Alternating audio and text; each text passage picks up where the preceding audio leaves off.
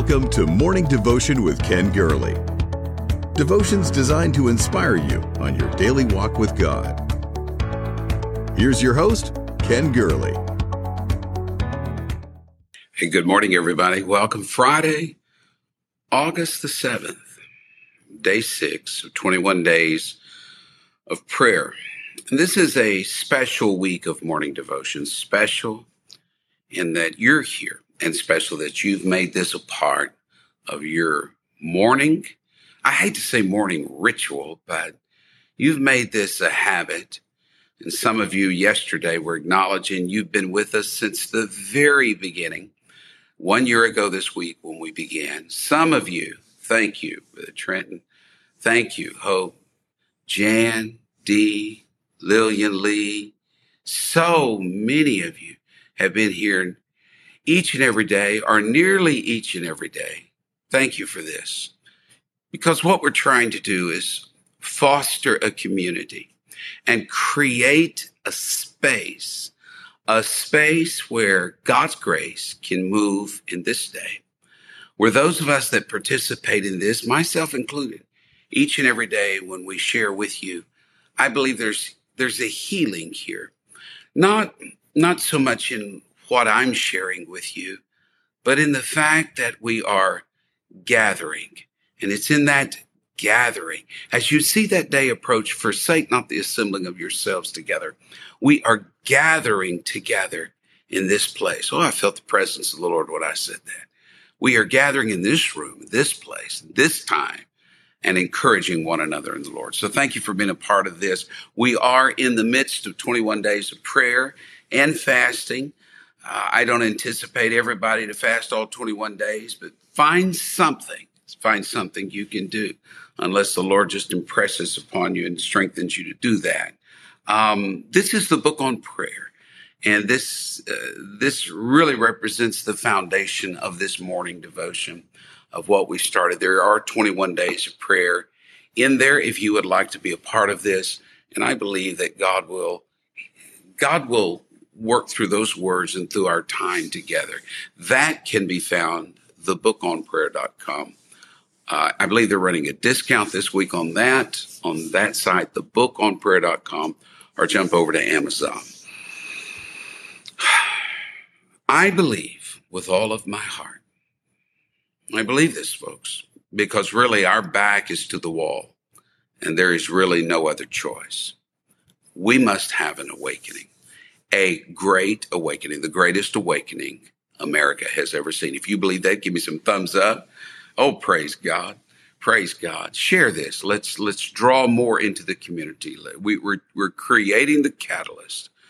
Uh, we and millions of others across the world trying to see God do something. Like the page, follow the page, share the page. Let's dive in today. Oh, and leave your prayer request outside. We are there are people going through these every day praying. And we want to see your prayers, your prayer requests turned into a miracle report. Amen.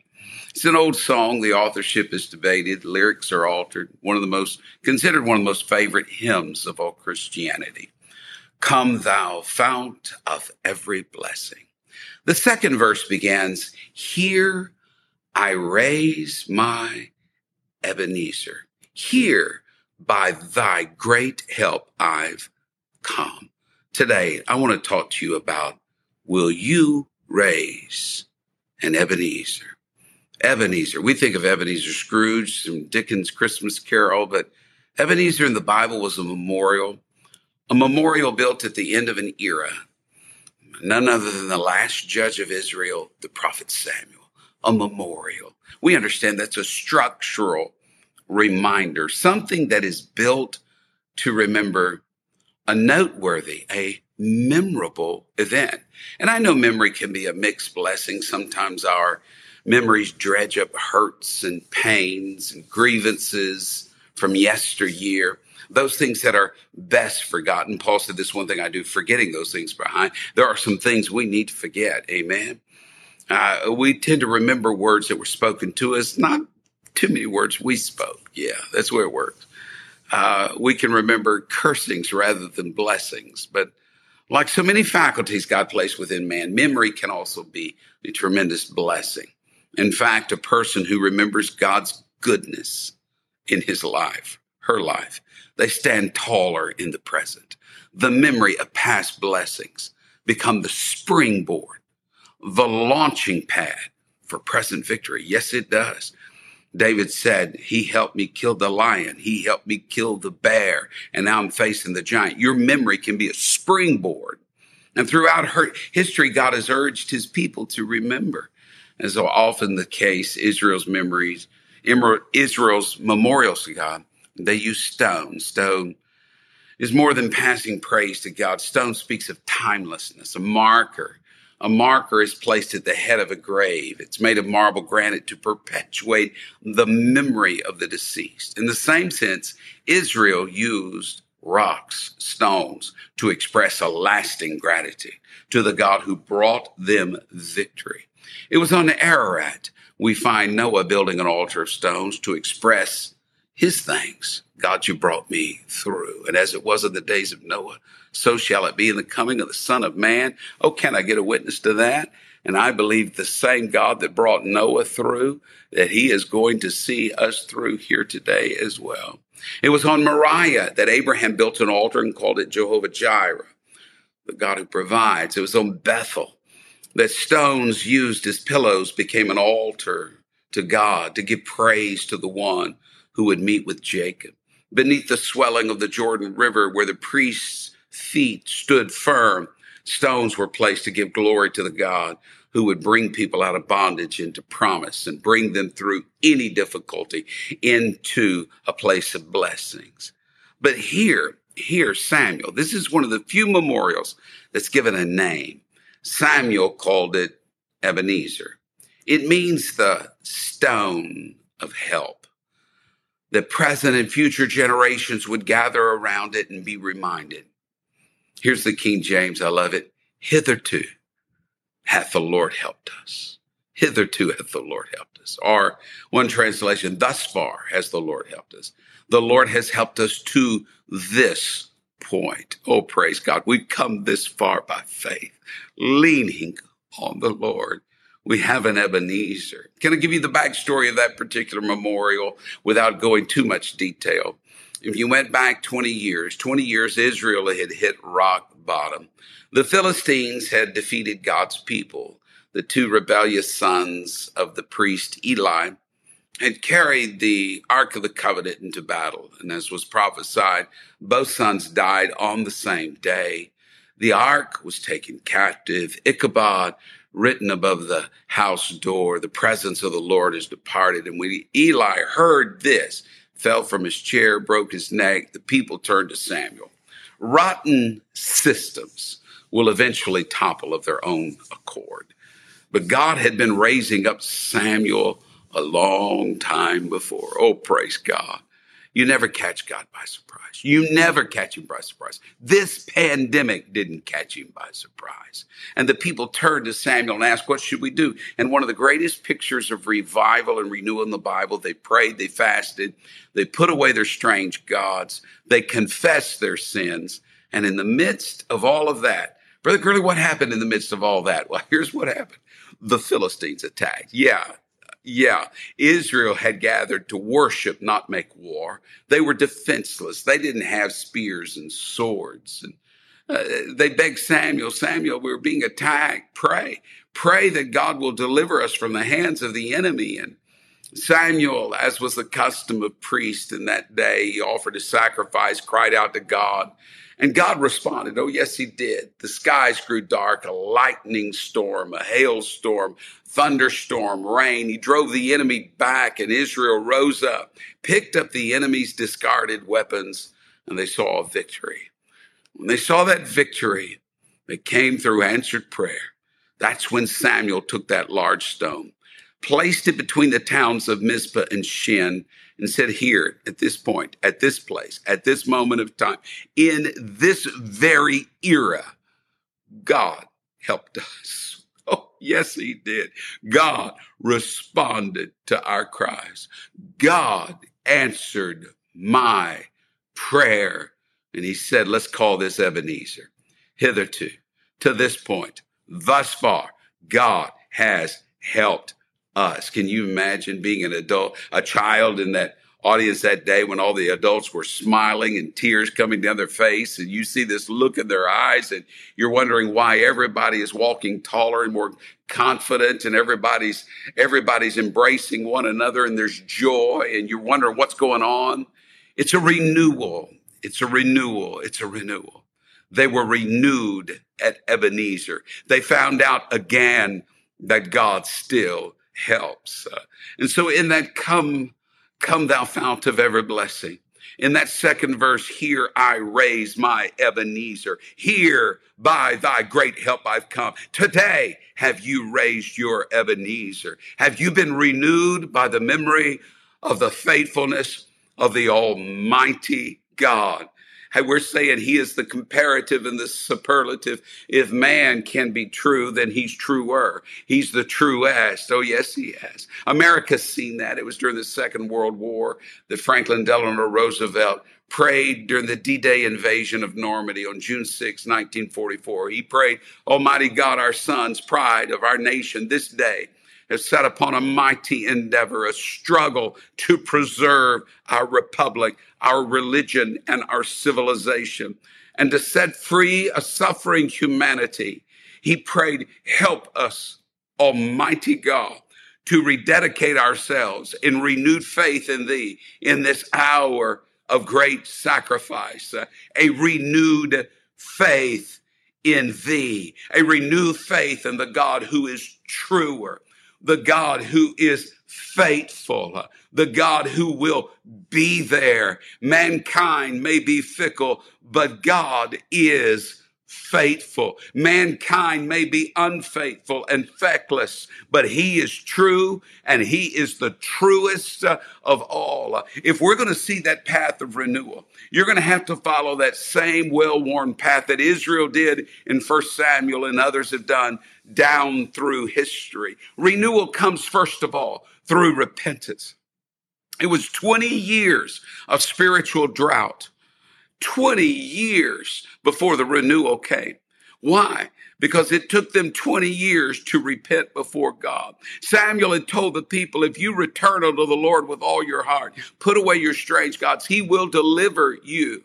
It's gradual, it's incremental. We displace God from the throne of our lives. We may not have the physical idols uh, of some third world uh, country, but anything, hear me carefully, anything that takes God's place in our lives uh, can become an idol. A career can become an idol. A retirement plan can become an idol. Family, homes, hobbies, hatreds, grudges, vices, addictions, uh, all of these things and many, many, many more can become idols uh, because anything, anything we put between us and God, anything can become an idol in our lives. Now, Paul said an idol is nothing in this world, and relatively speaking, it is nothing.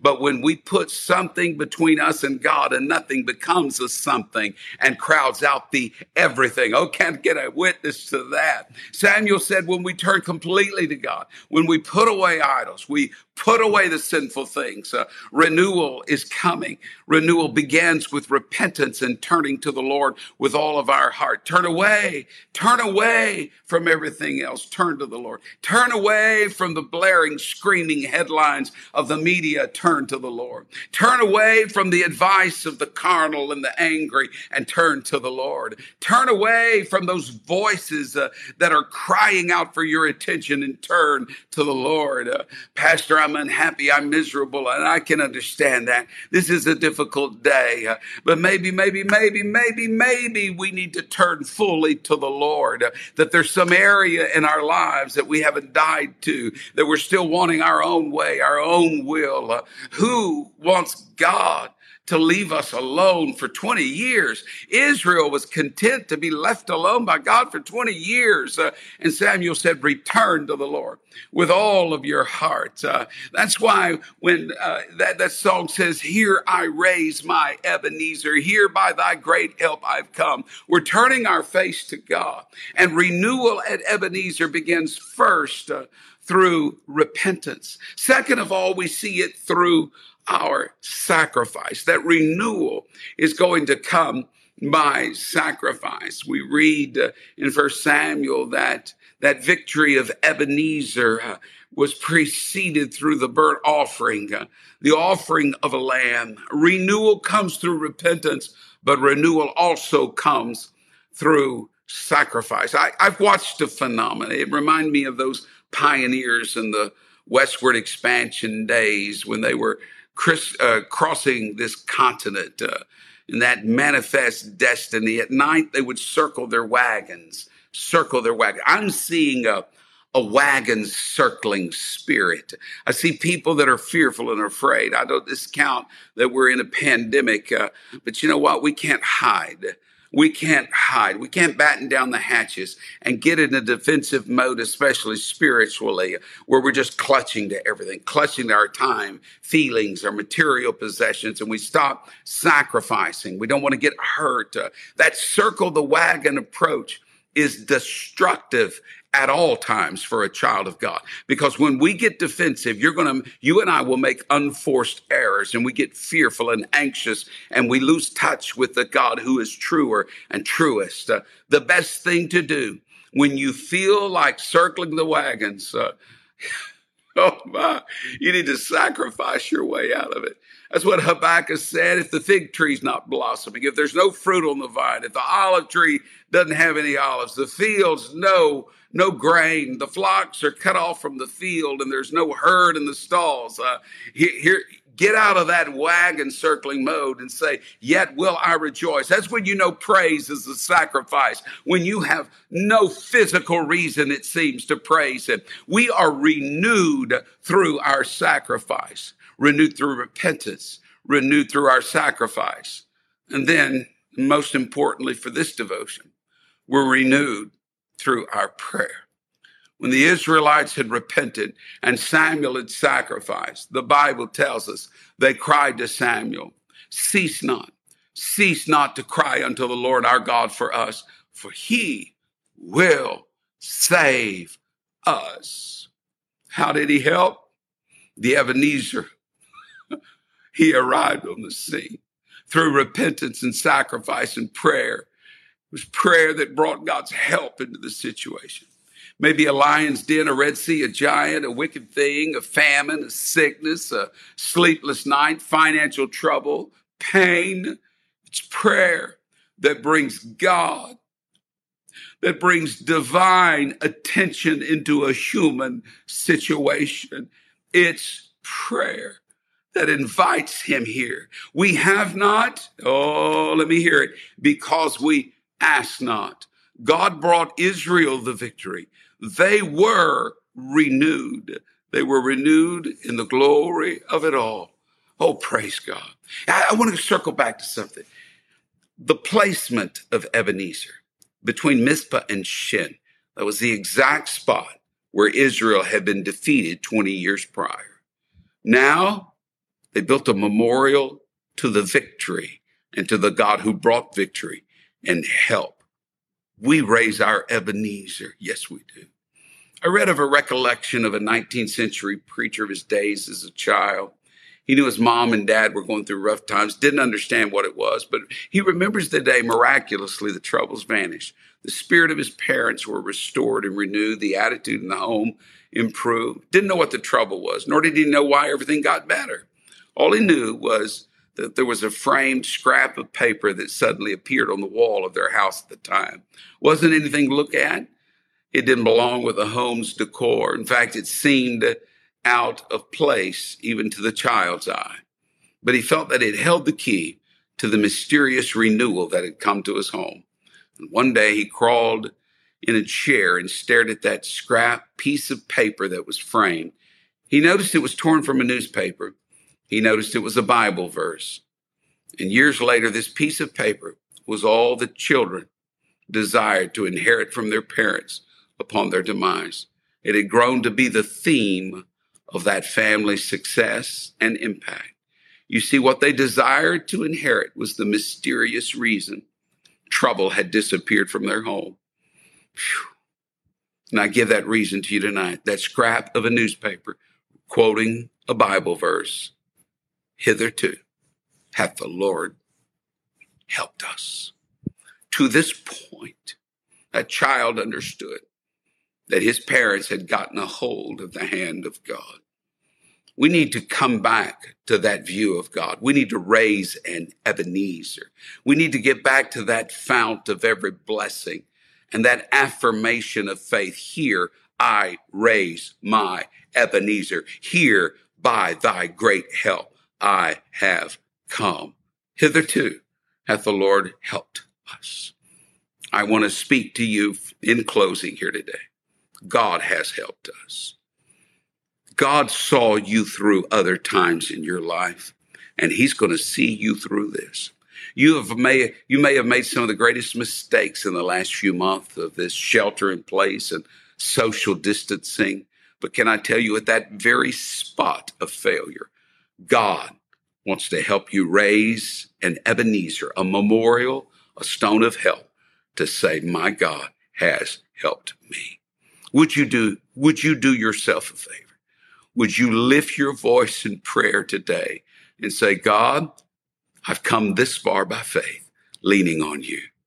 I can't stop now. You're going to bring the victory. Oh, praise God. I feel that. I believe that. May God help you through this day. Remember, we'll be going through the weekend, 21 straight days. Join with us, share, leave your prayer requests, encourage one another, and let's see God do some mighty things in our midst. God bless you. Look forward to seeing you again tomorrow. Amen.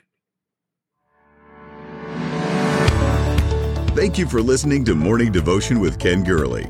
Join us next time for another inspiring devotion. To support this ministry, please visit firstchurch.com forward slash give.